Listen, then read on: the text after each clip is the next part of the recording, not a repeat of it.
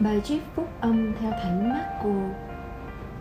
Khi ấy, mẹ Chúa Giêsu và anh em người đến và đứng ở ngoài, sai người vào mời Chúa ra.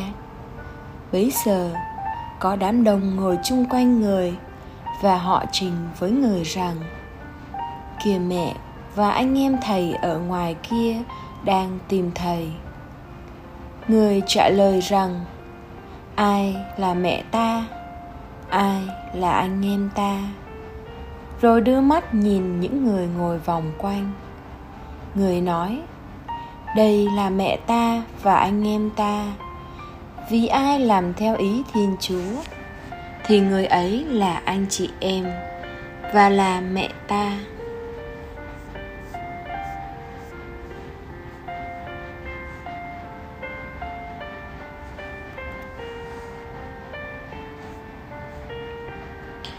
Suy niệm. Trong ngày truyền tin, thiên thần vào nhà đức maria để xin mẹ trở thành người thân của ngôi lời. Khi đức giêsu đi rao giảng, mẹ và anh em bà con đứng ở ngoài chờ gặp ngài. Con ngài ở trong nhà với một đám đông vây quanh, đang lắng nghe ngài. Vậy người thân của chúa là ai? Đó là người thi hành ý muốn của thiên chúa. Như thế, đức giêsu thiết lập một gia đình thật sự, gồm tất cả những ai tin vào ngài. Trong gia đình thiêng liêng của đức giêsu người gần gũi thân thiết nhất là mẹ của ngài, người đã luôn lắng nghe và tuân giữ lời thiên chúa rồi đến những người tin. Con thiên chúa đã trở nên con cái loài người để cho con người làm con thiên chúa, trở nên anh chị em với nhau trong đức tin.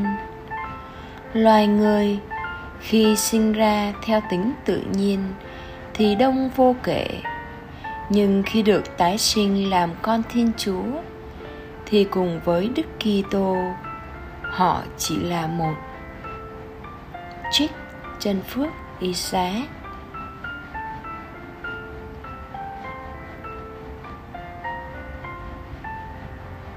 Mời bạn.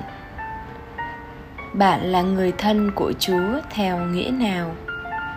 Là người đã lãnh bí tích thánh tẩy, vẫn đi lễ, xem lễ theo thói quen, theo bổn phận hay bạn là người vẫn đang lắng nghe và thi hành ý chúa trong bổn phận làm cha mẹ, làm con cái, làm linh mục, tu sĩ. Đức Kitô ở trong cung lòng Đức Maria 9 tháng. Trong cung điện đức tin của hội thánh đến tận thế. Còn trong tâm hồn tín hữu đầy hiểu biết và yêu mến đến muôn đời.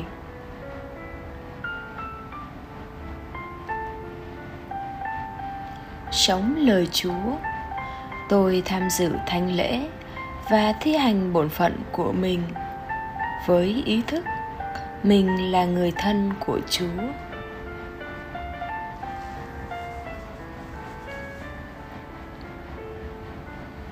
Cầu nguyện lạy chúa giêsu.